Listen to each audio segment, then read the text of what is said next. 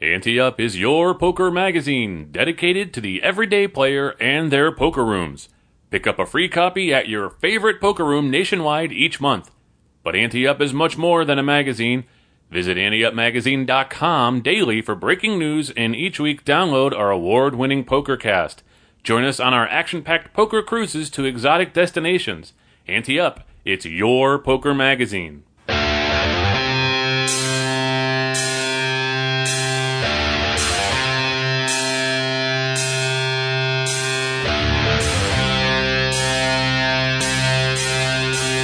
From the Ante Up headquarters in Tampa Bay, Florida, it's the Ante Up PokerCast. And now, here are two guys who think they know how to play poker, Chris Cosenza and Scott Long.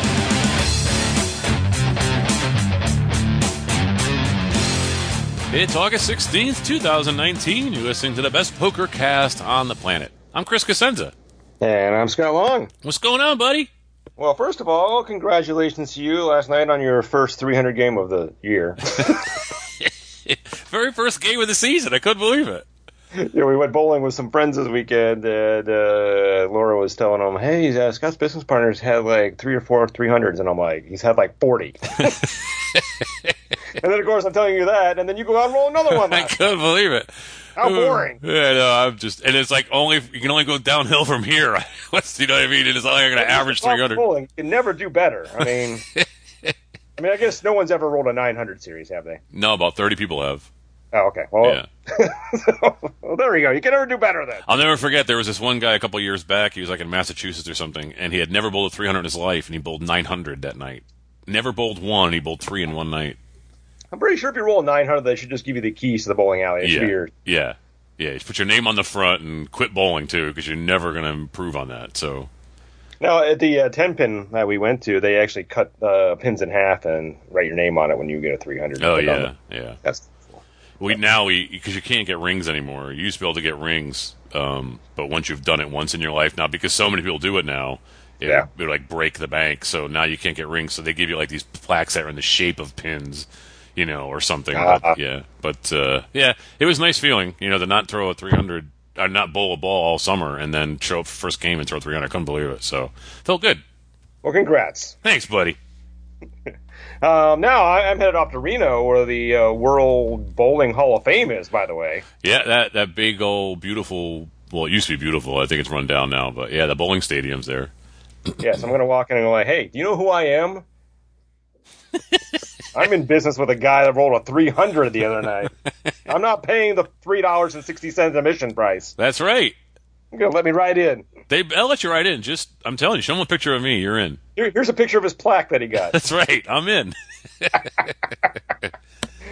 All right. Well, yeah, I am going to be in Reno uh, this weekend. Uh, the Annie Up Poker Tour at Atlantis Casino Resort and Spa. Uh, actually starts today if you're listening on Thursday and not on the day that we say the show is being recorded, but we never recorded on that day. So, yeah. Uh, it uh, runs through August twenty-fifth. Uh, the schedule features nineteen events with three hundred fifty thousand dollars in guaranteed prize money, with a eleven hundred dollars buy-in main event that will land the winner on the cover of Annie Up. Other unique events include a seniors event, which has been renamed um, in the honor of our um, former um, ambassador, Kerry Marshall, who uh, passed away um Uh, last week, so that's going to be bittersweet for everyone. Yeah. And then uh, also a Battle of the Ages, a kitchen sink tournament, and an eight-game mix, as well as plenty of other no-limit hold'em stuff. Uh, for all the details, visit Ante Up Magazine dot com slash Atlantis. Um, like I said, I get out there Saturday, and I'll be there through the end of the series, so um, please uh, come out and say hi. And you'll weep at the majesty of the Grand Sierra Mountains, right? That's just so beautiful. That's true, there. Yes. Yeah. Uh, the most most unique tournament area you will ever play in. I promise you that. Well, that's I shouldn't awesome. Say the most unique one I've ever played in, but yeah. it's it's very yeah. very very nice to be able to sit there and uh, check raise the guy in seat nine while you're looking at the uh, majestic mountains. Out there. Very good. Um, and uh, one of my favorite resorts to go. I mean, the food is super good there. Um, uh, drinks are cheap. There's a sports book, so I can bet on the Green Bay Packers preseason games, and everybody can laugh at me for being a degenerate. um, But uh, and then uh, downtown Reno is kind of nice, uh, is really nice as well too. So a lot of stuff going on there, and uh, I'm also going to make a little uh, trip down to the Republic of Malasia while I'm there. So I'll Ooh. I'll report back on what that means next week. But I'm Holy very cow. excited. Holy cow! But uh, so, yeah, definitely come out and say hi. I've already have a lot of folks showing up uh, that I know. Obviously, it's pretty close to Thunder Valley, so we get a lot of our Thunder Valley friends over for it. Um, so it's going to be a good uh, good ten days out there. So When, when you report back on the Republic of Malasia, you have to explain to everyone what the hell that means. Yes, exactly. please please have an explanation ready next week. A full short report next week because it's not poker. Unless, maybe, hey, maybe a poker game's going to break out there. I don't know. But, but that would make a really cool story. You could try to do that. You force yeah, it. You know. True. All right, cool. You know, international. I don't know what the rules are there. So. You got to let us know what the hell you're talking about. Uh, so yeah, that's a tease now. Now people are like, "Oh man, I got to come back." Now next I got to listen to this stupid show again next week. I always hated that when you were a kid, right? Because they always ended uh, like the Batman yeah. or the yeah. two in the morning was, "Stay tuned for next week to find out what happens." I'm like, come on, the whole week away. Just when I thought I was out, they pull me back in. Kids are so spoiled now, where everything like drops in one day on Netflix. So. There's no binging back when we were kids. That's right. The only binging we did was on uh, Little Debbie's. I was going to say, like, Fruit Loops, but you went all hardcore Little Debbie's. Jeez. Yeah, some ho-hos. I mixed, I mixed it in a little bit. I had all the food groups. Oh, man. We're, you know how many thousands of dollars of free advertising we're giving these companies? Damn it. We should learn how to market this stuff. Well, I'm pretty sure that Little Debbie and ho-hos haven't advertised in years, so... A lot of listeners are like, what are they talking about? You know, Public of Malasia and now Little Debbie's? What's going on? Annie Updates brought to you by Little Debbie's. All right, a staking group has sued World Series of Poker main event final tablist. Is, is that a word? It, it didn't come up on spell check, so it must be a word. I guess so. I mean, w- w- what's a better term for making a final table? Uh, finalist? Well, a finalist doesn't mean I mean, anybody's a finalist. I, I mean, if you know. Cast, you're technically a finalist. Soul Survivor? I don't know. What the hell you offer me? I didn't freaking invent the language. The not Noah Webster. Yeah, I'm just saying final table seems to be the best thing that describes it. Well, you could hyphenate it and, like, you know, say final table participant or something. I don't yeah. know. Jeez, come on. I sued That's- the guy who made the final table of the World Series. All right, let me start over now that we've gone through that whole linguistic lesson today. Brought to you by the hostess. um, a staking group has sued World Series of Poker main event final tablist Nick Marchington, saying he backed out of a staking deal prior to the main event uh, when he got a better deal from another backer. Marchington says he did, in fact, cancel, and he knows it's not proper to do so, uh, but he said he had a rough series before the main event and wanted to take the better deal. The members of SeaBiscuit Poker Staking said they are entitled to their ten percent of Marchington's score because Marchington didn't return their money until after the event started. Marchington says he tried to return the money before the event but was unable to. So lots of stuff going on here. Yeah, that's interesting, that last part. You know, at, at the beginning it sounded like, oh, it's just going to be another he said, he said thing. But then at the end it's like, you know, you, you had our money and played. How do we know you didn't pay and buy in with our money and then find someone else who, you know... That's going to be interesting to try to dissect and, and, and figure out what happened. Yeah, so, you know, oh boy, no winners here, I think. No. So, um, one, uh, obviously, uh, Marchington was horrible. And even admitted, he's like, you know, hey, you're not supposed to back out of backing deals.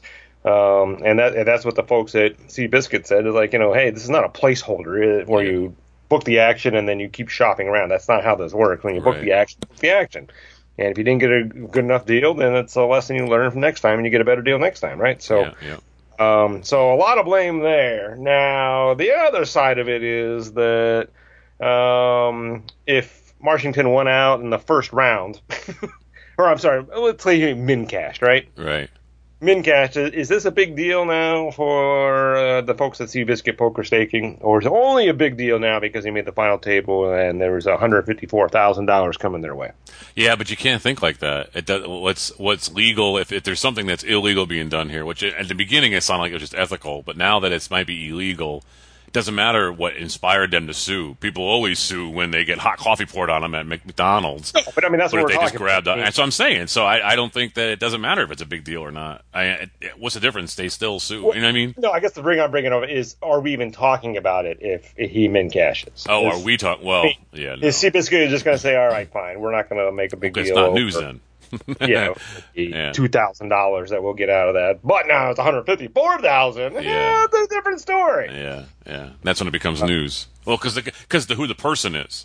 You know, if it's in the middle of the pack, you might have heard about it. But because he was at the final table and almost won the whole thing, now it's news because it's so much money and, and all that. But and there could be lawsuits going on that we don't know about, but just because oh, it's yeah. such a big, you know, high uh, high profile thing, that that's what what's going on here. But uh, I, I, I like I said at the beginning of this story, I thought, ah, oh, it's just a you know unethical he said he said thing. But then at the end, when it's like he tried to return the money but was unable to. I don't know. That's well, yeah, that's that's what this whole thing is going to come down to, because he claims he, you know, he tried to return the money the way he got it, and I forget what that was. I think it was on PokerStars, right? I think they transferred money on PokerStars, mm. and for whatever reason, the SeaBiscuit people didn't want it that way.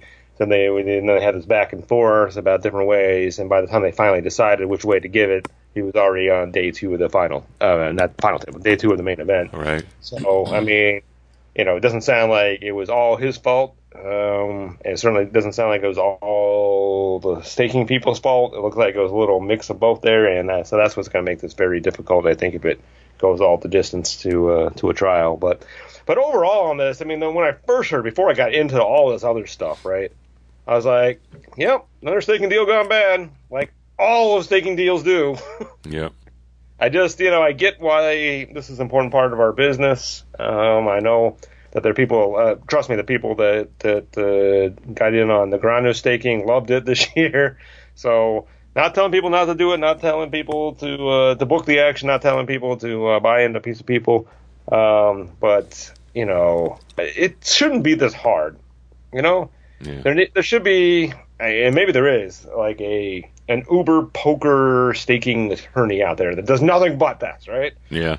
And just has all the paperwork and all of this written down, um, even clauses about finding better deals. I mean, maybe that's what's going to happen out of this now, is those staking agreements from people that actually are smart enough to do those things are going to get more verbose now and have more stuff in it. So, you know, there's there's um, a better process here. You know, hey, if you cancel, money has to be returned by X amount of time to in this format. And if not, then the action continues. And Um, I don't know. It just uh, this is why I don't think I would ever get involved in staking. I just there's just too much that goes wrong. Now, uh, this is funny you're saying that, because back in the day when our company was struggling in the beginning, didn't we say something about we might actually do some sort of staking company or something someday because of who we were, and we would have the branding and get people under our belts and have them wearing our patches and stuff? We did talk about that, yes. Yeah. It's funny you said you'd never do it, but it was like your idea like eight years ago. To make the final table of the World Series next year. So. We're no SeaBiscuits. um, no, but it's just I'm like I mean, even we had a we had a really good column from one of our columnists, Michael Lockie, and uh, I don't know if it's this most recent issue, the one before about about staking. Yeah. And really, his advice is what what I'm saying here is it's it, it's sharks in the water. So if you're going to get involved in this, and if you're trying to become a pro, you almost always have to be. You know, just be sure. The whole legal stuff's down. I mean, that's kind of the the good thing about poker is everybody's friendly in a way, right? Everybody knows everybody, and there's a lot of handshake deals, and that's an easy way to get things done. I mean, how many times have we talked about how much more efficient we are at Annie Up than we were at uh, Saint Pete Times? Right. We do ninety-seven meetings to figure out whether to put a period after a word. Um, so it's really easy in poker just to shake hands and and then make it work, but. Um, But, I mean, how many stories have we heard about people shaking hands and then not getting money, and then it comes out in two plus two and becomes public and blah, blah, blah. Forget that headache. I just, I, I wouldn't want that headache in my life, you know? You, you know, I, I went to uh, see Eddie Murphy Raw last night, right? A classic movie, loved it. And they talk about prenups and stuff, and how the, the woman wears a guy down and is like, okay, we don't need one, and then gets divorced and sues him for all the money, right? She's like, half. Yeah, half. um, I mean, I just I, I think that's what's going to be here. I mean, even if your best friend wants to stake you, I think that, hey, here's the form, read it over, have your attorney read it over, make sure you're happy with it and sign it, and then we're good to go. And if you're offended by that or you don't want to do it, then uh, let's not risk our friendship on this. You would think at this point, with the amount of money that can possibly be won in poker these days, and the amount of smart people who play poker. I know a lot of them are just numbers people. They're really smart with numbers and computers and things like that. But there are a lot of hedge fund guys out there.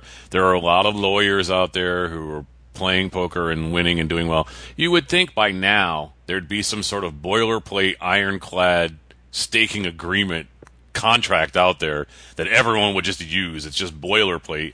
And then if right. you want to like have a little addendums or whatever to it, that's one thing. But you would think it'd be out there and everybody would avoid this crap.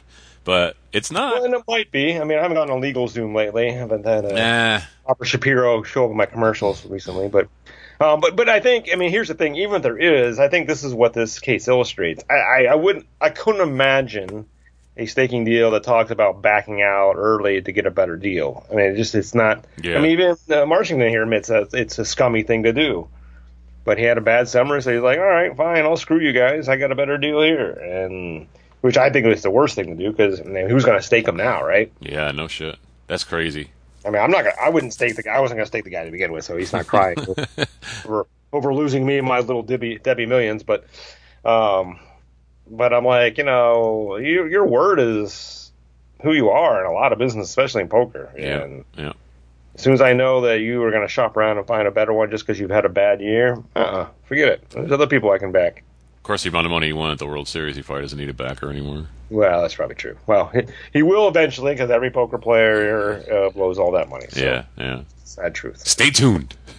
All right, uh, the Borgata, which had won a judgment against poker pro Phil Ivey for edge sorting a baccarat, is seeking Ivey's earnings from uh, the recently con- colluded, recently concluded World Series of Poker. Ivey had three min cashes for less than ten thousand dollars before he final tabled the Poker Players Championship for more than one hundred twenty-four thousand dollars. Uh, Shades of this in the le- the previous item. Yeah, exactly. Oh man, I don't know what to think about this. You know, I, I, is that how they do it? They just wait till he keeps making money and keep paying them back, or I mean, did he not? I don't know. Uh, unbelievable. Well, I think the most interesting thing that I read is that I mean, I mean, one, if, if you have a judgment against someone, you're going to try to collect however you can, right? right. So certainly not going to fault Borgata for saying, hey. Uh, looks like you got some money. And remember that you owe us a bunch.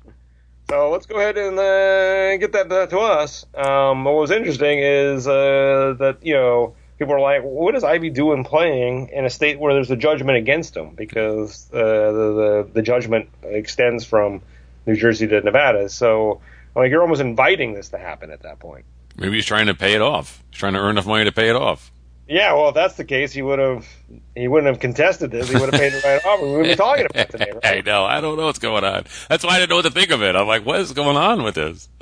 Well, and the other thing that's interesting here, again, I've never cashed in the World Series. I've given cash to the World Series, but um, in both of these things, uh, Caesars froze his money until these legal, both in the Marchington case and in the Ivey case, they froze uh, that amount. That's contested until the courts figured out. So wow. um, I would think a month or three or four weeks after uh, the series that I would already have my money, but I don't know how that works. So maybe that's I mean, why he's playing, because he doesn't know if he's going to win or lose. So he might as well keep practicing his trade. You know, there's no reason why he shouldn't well, keep playing. I mean, like Marchington, I'm like, his money's still yeah. that fifty-four thousand dollars that's it is frozen by Caesar now. So I'm like, I do. I mean, I don't expect you to walk out of there with a suitcase full of six million dollars. Right. I would imagine you walk out of there with a check, right? I mean, I don't know how long this takes. I guess this, I need to figure this out now. So, all not right. that I have anybody trying to collect on me. That no one's garnishing my wages. Like Fletch. All right. It's been a long process. Long, right, Scott? Long process. Very long. But our new Annie Up website should be launching over the weekend. Uh, we'll have a lot more details to share on next week's show. But it may affect how you are notified of the new Ante Up PokerCasts. Uh, if you don't get pinged next week, uh, as you normally do, if it doesn't come up on your feed, uh, please visit AnteUpMagazine.com slash PokerCast and then, you know, resubscribe. Do whatever you do to subscribe normally. Um, we were told by our, our web guy that the existing feed now will force your product to go pick up the new feed. Um, but just in case, do that, and then also let us know. Let us know if, if you have any uh, break in your in your coverage or whatever you want to call it. So, um, but we're excited. Uh, the website's really, really visually appealing. Very, it makes a lot of sense. It's, it's it flows nice and uh, it pops, and it's a lot more efficient and effective for us for our you know for our needs, and uh, we're very happy about it. It's finally going to launch. Uh, get Ante Up merchandise at tpublic dot com slash stores slash anti dash up. to check out t-shirts, hoodies, sweatshirts, phone and laptop cases, coffee and drink mugs, and more with your choice of Annie Up Magazine, Annie Up PokerCast, or Annie Up Poker Tour logos. Scott showed me a bunch of the varieties that we have that are going up soon, and they're pretty cool. They're like yeah, uh, I wasn't making that up. I wasn't lying. I just no, they are. They're, they're we had to get together and look at them, and and uh, the themes on them and stuff are, are pretty unique and funny. So they're good stuff. So to check them out and uh, get get your favorite ones. And uh, we love hearing from our fans. If you have a hand of the week, listener spotlight, or call the floor submission, email us at podcast at Ante Up Magazine dot com or post in the Ante Up fans group on Facebook. All right, this is our listener spotlight brought to you by G E. Uh, each week we spotlight a listener who emails us at podcast at Ante Up Magazine dot com. And if they haven't won something from the past year, just like we do with Call the Floor and Hand of the Week, we send them something cool. This week's prize is a setup of J-Design playing cards, the official playing cards of Ante Up Poker Cruises, available at classic playing cards dot com. It comes from Don Ducate. Says, I'm taking my son to Las Vegas for his twenty-first birthday. Woohoo! Anything free I can get, or any suggestions? uh, first of all, my uh, we celebrated my brother's uh, twenty-first birthday in Las Vegas. It's a pretty cool place to turn twenty-one. So, hope you had fun. I'm sure this this came in a while back. So, okay. Um, hope uh, hope the son had fun. Um, so, you know, we've talked about this a lot over the years on the show about Vegas. So, the reason I put it back on now is I've realized how little I know about Vegas now. Yeah, well, you haven't been there. You, you only remember, go there for like twenty-four hours. Myself, Mister Vegas, and had all these tips about where to go to get a twenty-cent hot dog and a dollar rum and coke. Um, and uh, the whole city's changed now. Yeah. It's like Shawshank. Oh, we're all getting a, a big hurry, and uh, it's changed so much now. So, um, uh, so much of the stuff that I used to do doesn't exist anymore. And... Um, just don't get out there as much anymore, so uh, I, I am no longer a, an expert on Vegas. But um, what I uh, what I know still exists is the uh, Las Vegas Advisor uh, website, las vegas advisor dot com, which has a ton of uh, um, information on it, and they still do their coupon book. So um, there is some free stuff in there, Don, uh, but a lot of it's uh, BOGOs and other kind of stuff like that. So. Uh, that's probably your best bet to get some deals, but uh, the cold hard truth is Vegas isn't cheap anymore. No, you can get like the the free water show at the Bellagio, the free pirate show at the Mirage. No, yeah. Those are gone now. Oh, the, man. Yeah, you can still, the, the Bellagio still does the water. Uh, yes. You can go outside and watch the fountains. Yeah. You know, and there's probably a, still a bunch of people on the strip handing out like half-naked pictures of people that you can show your kid on his twenty-first birthday and not feel embarrassed. I don't know. Yeah, it, it's true. It has changed. And God, if it's changed for you, I can only imagine what it's done for me. I haven't been out there since two thousand ten. Yeah. Or twelve, yeah. ten or whatever. But yeah, so yeah. But um, there's plenty to do out there. You, you, I'm sure. Well, he, he already did it himself. But if you're planning it yourself out there, then you'll find plenty to do. You'll get your. You'll, it's expensive, but you'll you'll get if you, as long as you play enough, you'll get enough free stuff too. So. Uh, it's getting harder to get the comps, too. That's the other thing I was talking to some friends this week about. I mean, there used to be a time when downtown, even a five dollar blackjack bettor like me could get a free meal. Um, that's, you know, laughable now. So, oh, wow. um, especially on the Strip, geez. I mean, you're talking probably black chip or better um, the, for them even to rate you anymore. So, do they still but, give you uh, drinks? Yeah, still get free drinks. They, right. they still don't think that way. They, they make you pay to park now, but they still give you free drinks. Oh, so man. That, that's the that's still the holy grail of, of comps in Vegas, which doesn't extend everywhere. There's a lot of casinos that don't do that anymore. Oh. Outside, so how is that not the death knell for a casino? Well, a lot of those ones that don't are in not in competitive markets. So. No, I was going to say, you, ha- you if you can go across the street and get free drinks, you're going to go across yeah. the street. No, that, that, that would be different. But, oh, okay. Uh, but the one constant, too, is downtown is always cheaper. It's more expensive than it used to be. I would not classify downtown as cheap anymore, uh, but it's definitely cheaper than the Strip, and uh, I think a lot more interesting. You know, it's different than what it was before. It's not the downtown Vegas that I grew in lo- uh, grew up, uh, fell in love with years ago. Um, but the way it's grown, it's been it's still super interesting to me. So a lot of neat stuff down there. The big Heart Attack Grill. Uh, that's right. That's right. And uh, not too far down there is uh, Evil Pizza. It's a pizza place all um, with Evil Knievel. Um, uh, memorabilia, and uh, they, they were in the news this week because I don't know if you guys saw, but uh, Las Vegas is under this grasshopper infestation. Oh yeah, these grasshoppers are everywhere, right? Yeah. yeah. And uh, so, kind of as a joke, uh, Evil Pizza made a grasshopper pizza, and uh, they didn't use the grasshoppers that were in, in town. They actually, you know, sourced them. Right, right, um, the ones that are yeah, made for eating, Vietnam or somewhere or whatever. And um, but they said they they uh, they thought they'd sell three slices. That there might be three crazy people that showed up that wanted to say they ate a grasshopper pizza and put it on Facebook. Not that I would ever do that, no.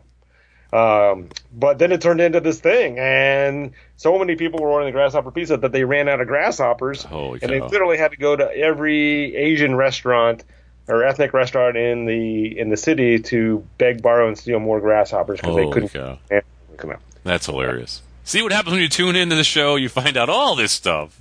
So anyway, yeah. So that's part of the interesting thing down downtown. Container uh, Container Park is fantastic. So um, again, not cheap, but cheaper than the Strip. So, you, how uh, far did the Ellis Island go? Remember when it used to be like a dollar ninety-nine for that steak dinner? What is it now? I'm glad you brought that up because uh, that used to be like the go-to thing. You know this, right? You know, I'd, we'd land. I would every time I land, every who I'm with, I'm like, we're going to Ellis Island. We're getting the steak thing, steak special first, right? Yeah.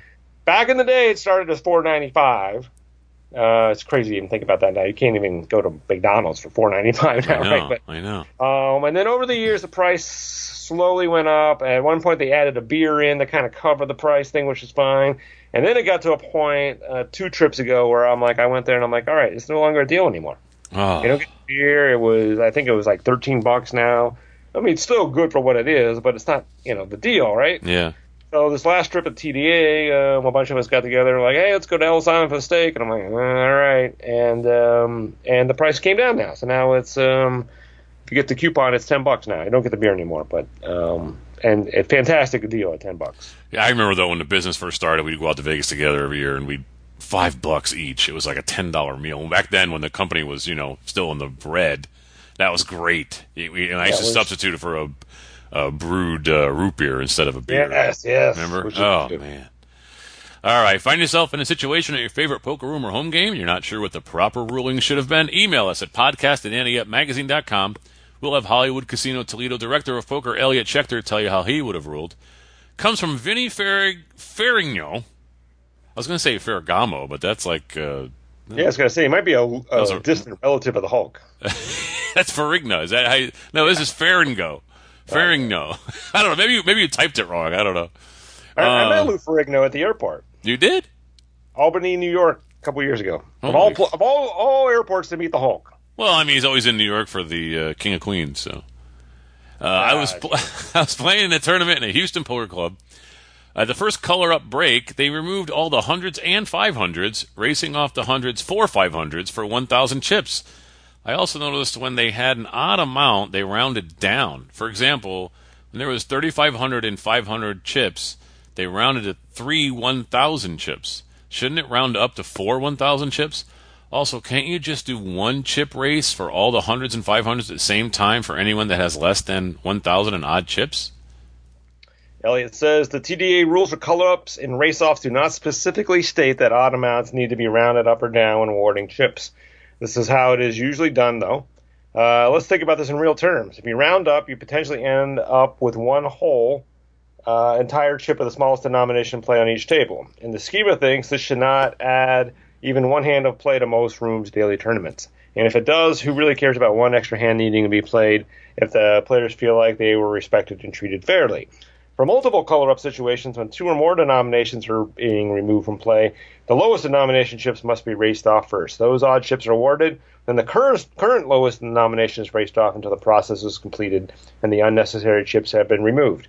If, as you pointed out, the hundreds and five hundreds ha- are to be removed, trying to race off those chips as if they are one denomination becomes very inefficient. First, you may simply run out of cards at a standard table if everyone has six hundred to nine hundred and hundreds and five hundreds in front of them. Second, it's easier to read through one to four cards for each player to determine high cards than for up to nine cards per player. Finally, if a player has three one hundreds and one five hundred and wins the race-off for a five hundred, they now color up and do not participate in the race-off for five hundreds. To summarize, even though it may seem inefficient to do separate races for each denomination, it is in fact the fairest and most efficient way to color up and race-off chips when multiple denominations are to be removed from play. We have uh, completion of an O'Malley's move today. I don't think there's anything to talk about. It's right, right? That's that's that's. Oh, no, the only thing I'm going to mention, because this came in when I was out at uh, Thunder Valley and I was hanging with Matt, Matt Savage, and I immediately asked him, I'm like, what poker room does race-offs from one hundreds and five hundreds at the same time? And he said, oh, there are some. There are some.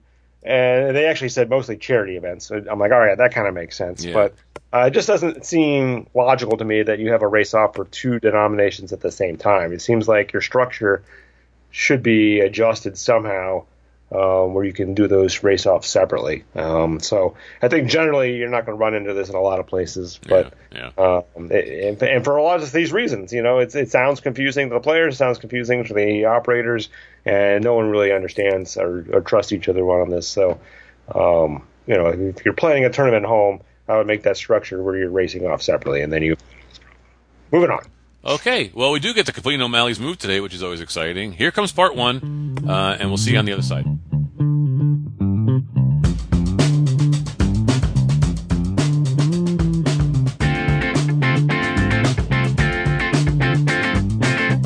Hello, and welcome to another O'Malley's Move. I'm Malcolm O'Malley. This week is our final episode in the one dollar, two dollar No Limit Hold'em Casino Cash Game. We started the night with three hundred dollars. Built it up to six hundred, but now are only up one hundred for the night. We sit with four hundred. The blinds post. An M P makes it ten dollars to go, and we are next in another M P with the ace of spades, ace of diamonds. Let's raise it up. We make it thirty-five dollars to go. It's folded around to the big blind who calls. He started the hand with five hundred and is a pretty wild player. He'll play almost any hand from almost any position and overplays everything. He bought in for sixty dollars and has ran it all the way up to five hundred dollars. The original raiser calls, and with just over one hundred dollars in the pot, the flop is the king of spades, eight of clubs, tray of diamonds. The big blind checks, as does the M P, and we make it seventy dollars to go. The big blind shoves over the top of us, and the M P folds. It's to us. What's the move? How often have I said I hate playing against wild players? Every show. Actually, I, I actually want to know that counts. Probably yeah, a lot. It's every show. I'm going to uh, check with Elias Sports, but I think it's every show. uh, normally, I'm not calling off with one pair, but the fact that this player is capable of doing this with any hand, though, makes me want to. Uh, so I'm going to say this is another one of those uh, get-out-of-jail-free cards I'm playing. It really is a gut-check decision at the table. Uh, if you're there staring down the player, you're the one that gets to make that call. It's kind of like the coach making the call on fourth down to go for it or not, right? Yeah, yeah, yeah exactly. Uh, you you got a call here. This is exactly what you're hoping for. Somebody has ace-king and you have aces and they hit their king. This is what you want. This is the hand you want. If the guy's going to shove on you, you're not folding. If, he sh- if he's got a set or something like that, he's not shoving anyway. He wants to get more out of you, so we're calling. So let's call. Here comes part two. Hello again. I don't think this is a set of kings. I'm pretty sure he would have raised pre-flop with kings. However, this could easily be a set of eights or threes. It could even be king eight or king three suited. He would definitely play those hands. However, this could just as easily be king jack, king ten, king nine, any suited king. It could even be ten eight, nine eight, eight seven, and really any pair tens or lower. He might turn over a hand we're a big dog to, but it's even more likely he turns over a hand we're way ahead of. We make the call. Our opponent tables the king of diamonds, jack of diamonds. The seven of spades hits the turn, and we are all but counting our huge double up when the jack of clubs falls on the river. The worst part about it was that we had to tell him he won the hand. He never even saw the second pair. Until next time, I'm Malcolm O'Malley saying sometimes you make the right read and the right move, but the wrong card hits the board. I hope to see you on the felt. Uh, we are so lost against these players that we just have to make the best read we can and hope for the best when we are right. Yeah, we did nothing wrong, though. We were right. The guy just got lucky on the turn or whatever. I mean, it, it, a river. It wasn't us. It was a river. So, I mean, we did everything right. It was just the wrong yeah, end of variance. We had to make the choice, and we got it, and they got it in good, and, you know. And that's why they call it poker. It's a five-card game, so. Sorry, O'Malley, but you did the right thing. There's uh, consolation in that, I guess. All right, it's time for the Advanced Poker Training dot com Hand of the Week. Send your hands or situations to podcast at Ante Up Magazine dot com. If you haven't won something from us in the past year, get a free membership to Advanced Poker Training, the world's number one poker training site. And this week comes from our friend Randy Smith. And uh, he says, it's been a few years since I last sent you a hand, uh, due in part to the fact that I've not played as much recently, being sidetracked by other activities. That tends to happen. And that's actually not a bad thing, to be honest. Yeah. Good to come back fresh. It's like, you know, taking the summer off and then coming back and rolling a three hundred, you know? It's exactly like that. uh, he said, however, this past weekend I was able to travel from our home in Northern California to Reno for a craft fair, where by day we were selling some of my wife's creations. Uh, I wonder if there's going to be a craft fair during the uh, Annie Up Poker Tour at Atlantis Casino Resort and Reno this week. It's possible. Very possible. Bring, us, bring some of those wife's creations out and uh, play some poker with us. That's right. Uh, he said, this finally gave me a few hours each evening to play at one of the uh, casino poker rooms in Reno. When I play in California, I usually play two five, three five, or two three five no-limit hold'em. Since I have not been playing much lately, I decided to play a smaller limit instead. In California, that would usually be one two two, one three, or two three three no-limit. In Reno, though, that was one two no-limit. I know it's still the same game, but it feels a bit different. Thankfully, I've listened to some of your hands of the week and O'Malley uh, hands of one two to get some feel for it. I do think it's interesting the the difference that people perceive in this. Like, you know, even like on our cruise ship, we do one three versus one two. Mm-hmm. There is a difference. I'm gonna I'm not gonna say there's not a difference, but I don't find it drastically different. Between one three and one two, or between like two five and one three and one two. Yeah, right. it's it's not drastically, but it's always the pots are bigger because the raises are bigger. Right. But yeah, it's it's not drastic, but it's enough to make you realize that you're playing for bigger pots, and if that's not what you want to do, that's the thing is if you're if you're up against people that are better than you, you probably want to play bigger pots with them because they want to control everything. And if you're playing against players that you're superior to, then you wouldn't mind playing the smaller pots because you can just outplay them. And but yeah, there's it's, it's not significant, but it is different. Right. Um, all right. He says, after playing a few hours on a Friday, Saturday night, I started Sunday night with a grand total of thirty-eight dollars in winnings. Wow, sounds like my hand to mine. Hey, at least he won.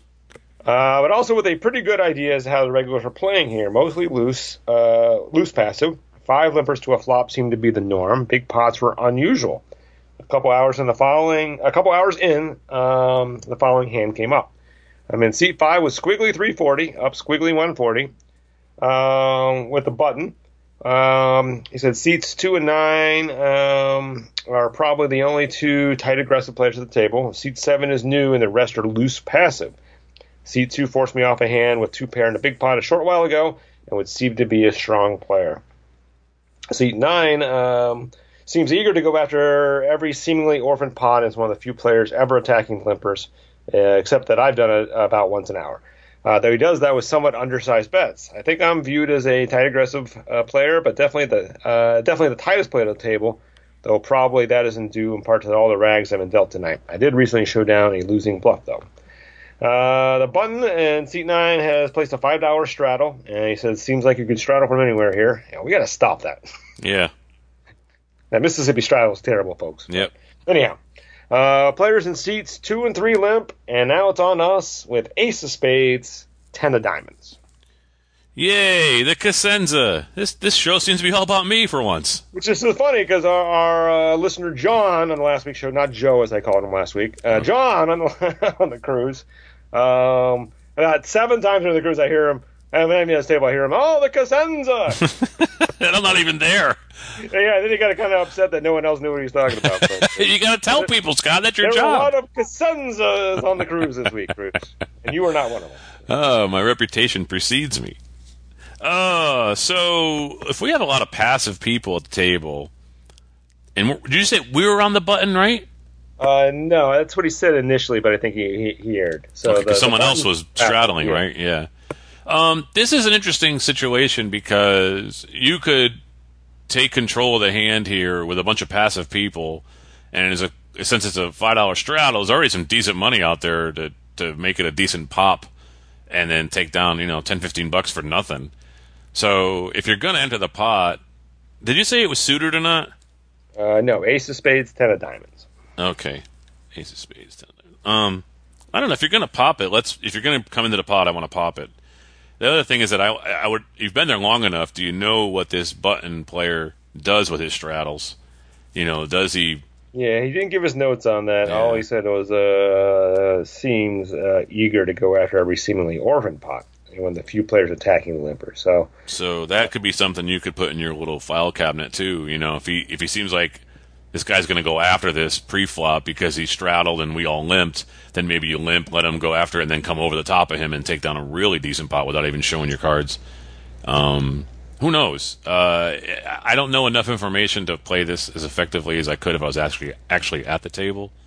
But I like to enter pots for a raise if uh, I have a hand that I think can withstand it and give me position. So, I don't know, a couple limpers at five each, plus another five fifteen in the pot. I don't know. I wouldn't mind making it like uh, thirty, thirty-five to go, maybe, and then see what happens.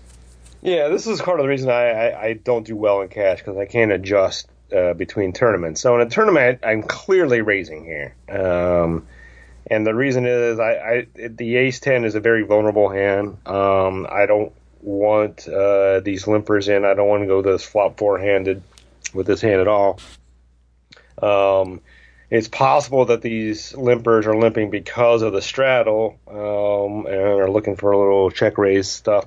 So at this point, I want to I want to light that, that that fuse right now and find out just how strong I am. In, I am. So, you know, if the button wants to raise me again, all right, now I'm going to give him credit for a better hand than I otherwise wouldn't. Um, and then if it's raised after that, then I can easily throw this hand away knowing that uh, I'm done and then don't have to worry about it. So, so in cash, though, I'm like, you know, why do I need to do that? There's no need to ever do that in cash. Um because the blinds don't go up, but there is a need to do it because you need to keep accumulating chips, or eventually the blinds are going to blind you out even a one two, right? Mm-hmm. So so I feel like I need a raise here because that's what I do in a tournament, but it, it, it, it I struggle with that. But uh, I'm not playing right now. It's not my money. It's Randy's money. So, Randy, I'm raising your money because um, I think that's the proper thing to do here. So. Yeah, I said thirty thirty-five. What would you do? That that seems about right. Okay. You know. Enough, enough to get the pretenders out, but not so much that if if that raise if it gets raised again, that I can't, um, you know, fold this hand. Right.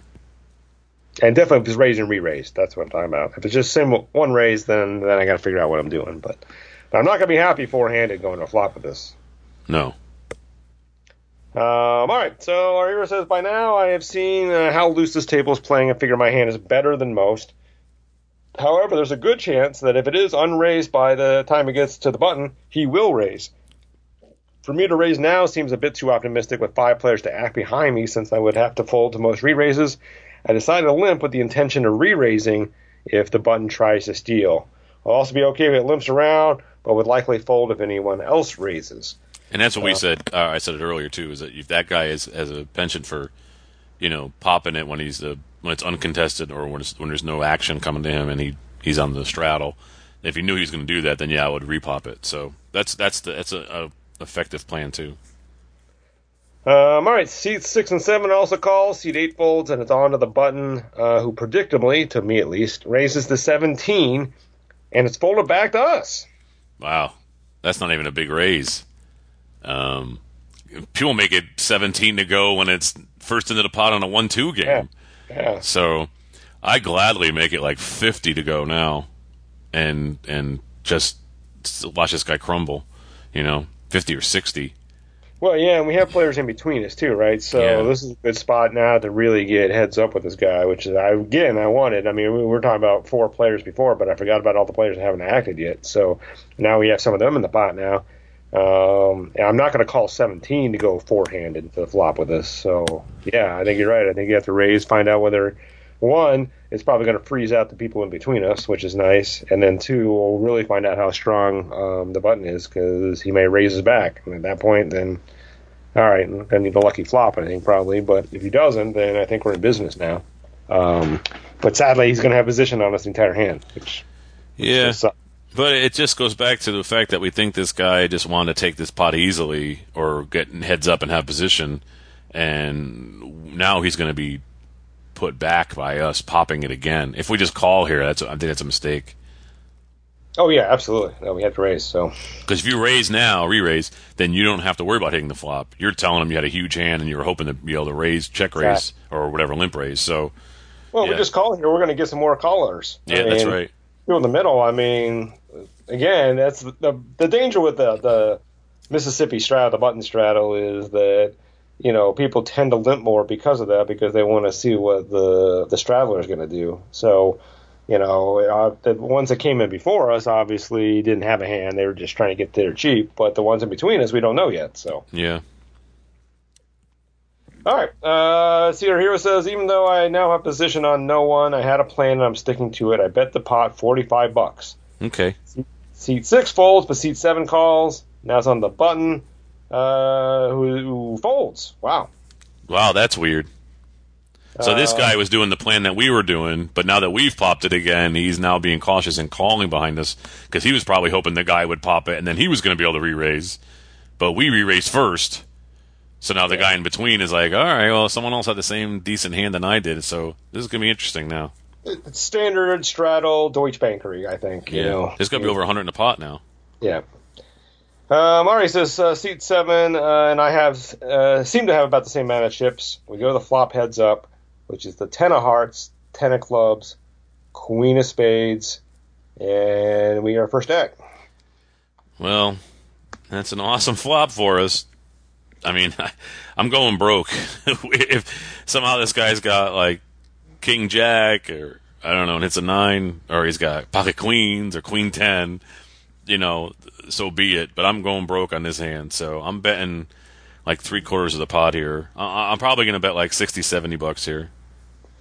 Yeah, what I love about this flop is, one, I mean, I'm going to take queens out of our opponent's range here. I think they would have played that differently. Yeah. Uh, so if they have the ten, we have the best ten right now, unless they have queen ten. Um, Which is possible. It's possible. But would he really uh, call a forty-seven dollars raise? With, probably not. Yeah, you know, forty-two dollars uh, more or whatever. No way.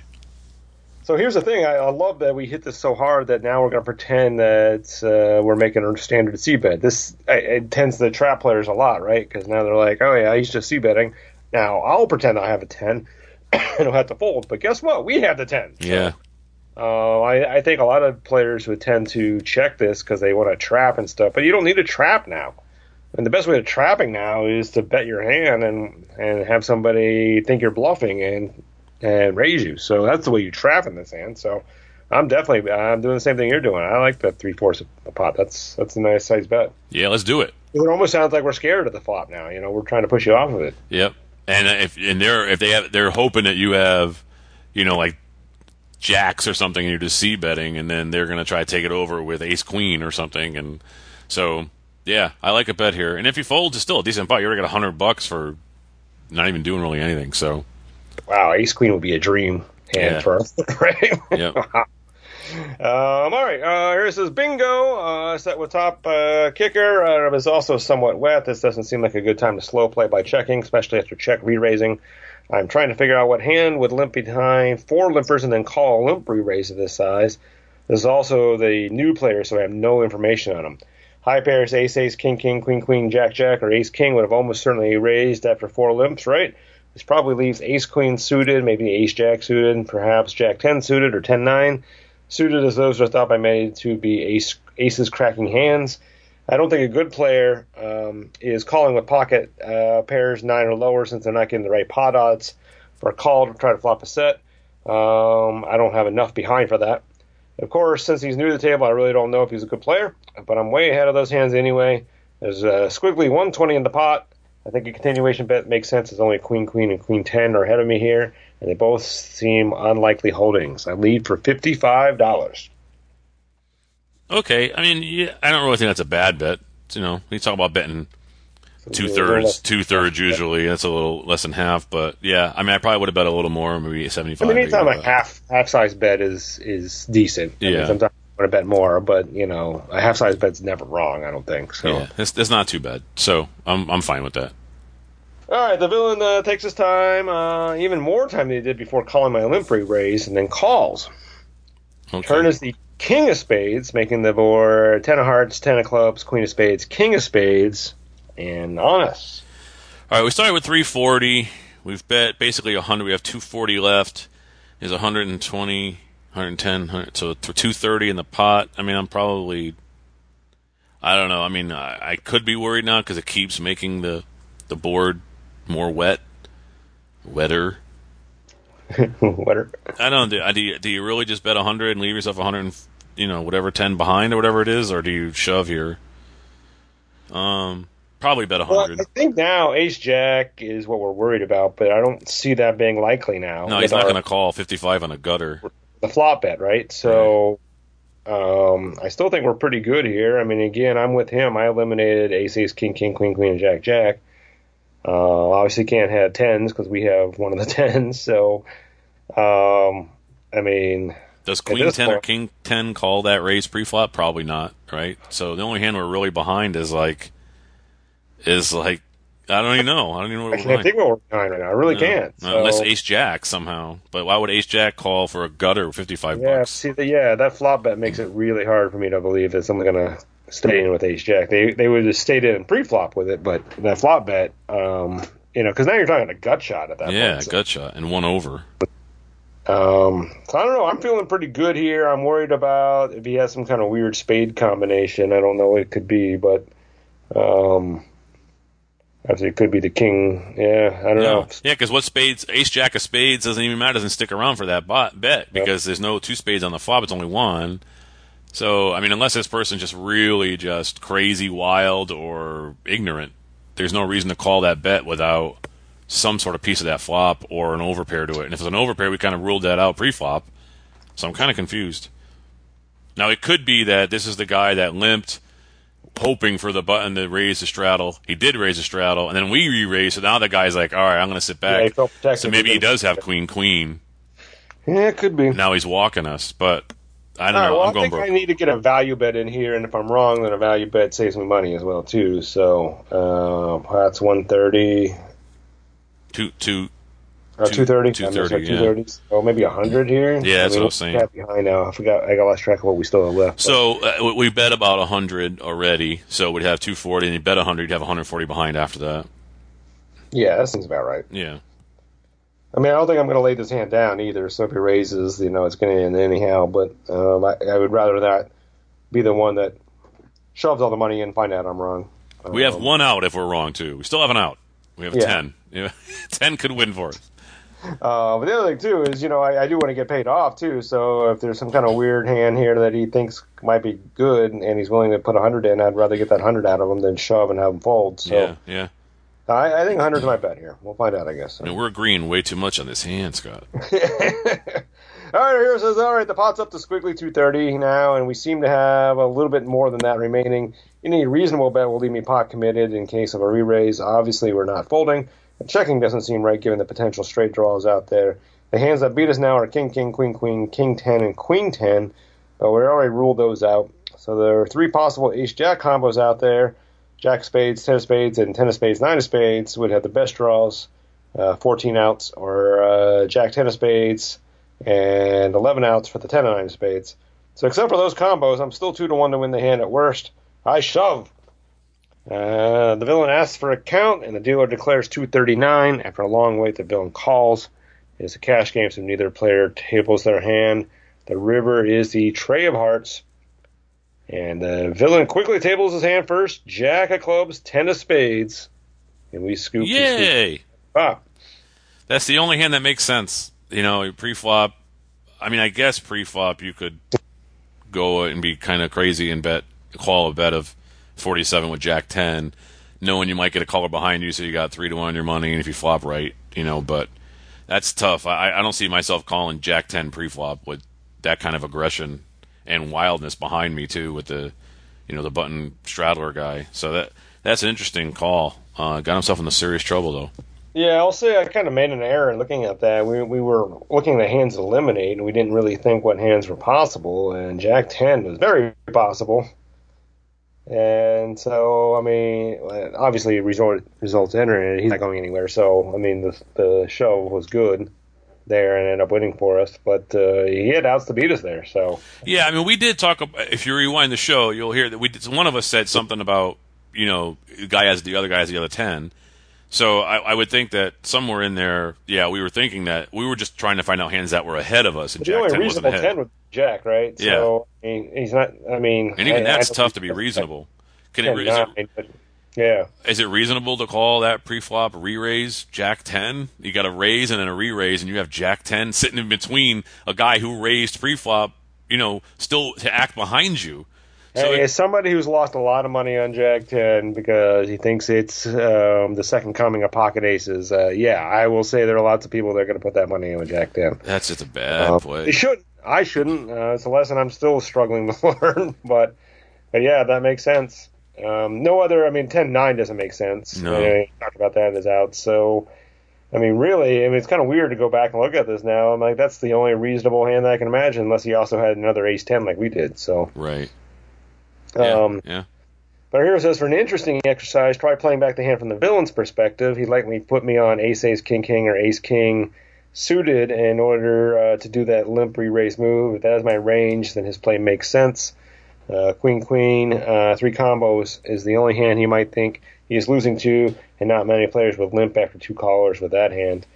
Um, yeah, interesting point. I mean, well, again, I mean, that's what I like about we got lucky and air quotes on his hand by hitting those tens, and then we acted like we didn't. So, I mean, it did confuse our opponent into letting us get off his money. So, you know, at no, I was going to say at no point in this hand were we ever behind.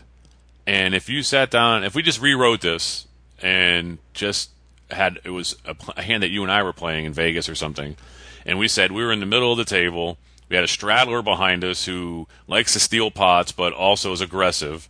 And then it comes to us, and we have ace ten, and we raise, and we get a guy call in between, just call.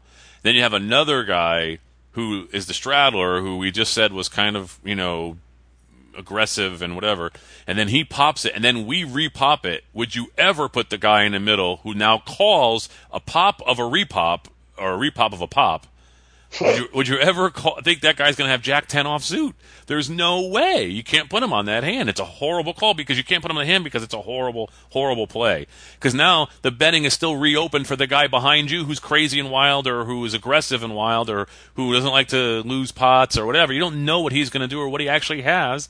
You're wasting money in the middle there. And then he ended up losing his whole stack with it. That's just a horrible, horrible play. Yeah. I don't yeah. see how you can put him on that hand. I'm glad he, he won.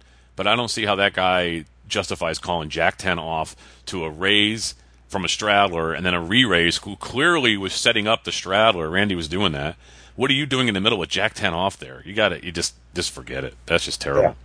No, I'm not defending. I'm just saying people. No, do no, that. I know. I know. I'm just saying, yeah, people do it, and it's it's what's why we make money at, at this game because people make mistakes like that. Um, and then and there you go. The one hand you don't want to see is the case tens coming out.